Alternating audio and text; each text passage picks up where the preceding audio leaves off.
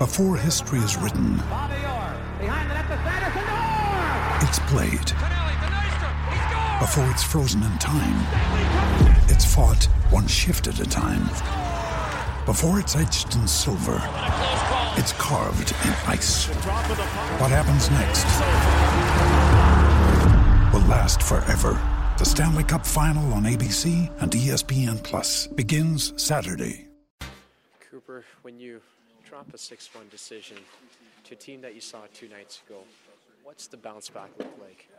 Yeah, it's tough. I mean, you know, a lot of the bounces we didn't we didn't like, and uh, all you can do right now is you know watch the tape, reflect on what you can do better, come to the rink prepared tomorrow, and to work hard and, and bounce back, and that's all you can do.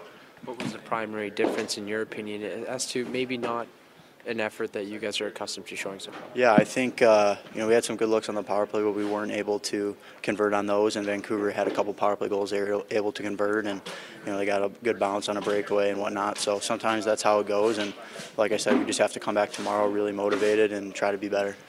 I know there's still 46 players on the roster, so it's kind of give and take of who will be playing tomorrow. But is it nice for the team as a whole to get right back into it tomorrow against Calgary? For sure, yeah. I, I think you got to hit the reset button right now, and uh, you know get some fluids in you, get some food, food in you, and uh, be ready to go tomorrow. On a personal level, Cooper, where are you at right now? You look like you're you're playing pretty well. You're getting some offensive points. You talked about wanting to be a top Yeah. six player in this league. Right now, you're showing pretty good.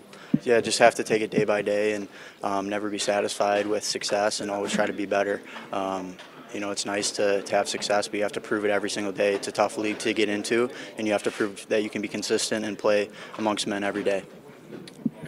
Offensive guy, do you feel you have to get points to, to show the coaches that that's who you are? Yeah, it's a big part of it. I mean, obviously, you don't want to play to get points. You want to do the right things, and if points happen, so be it. But I think a lot of times they're a good reflection on how you're competing, how you're playing, and um, good things happen when you're working hard.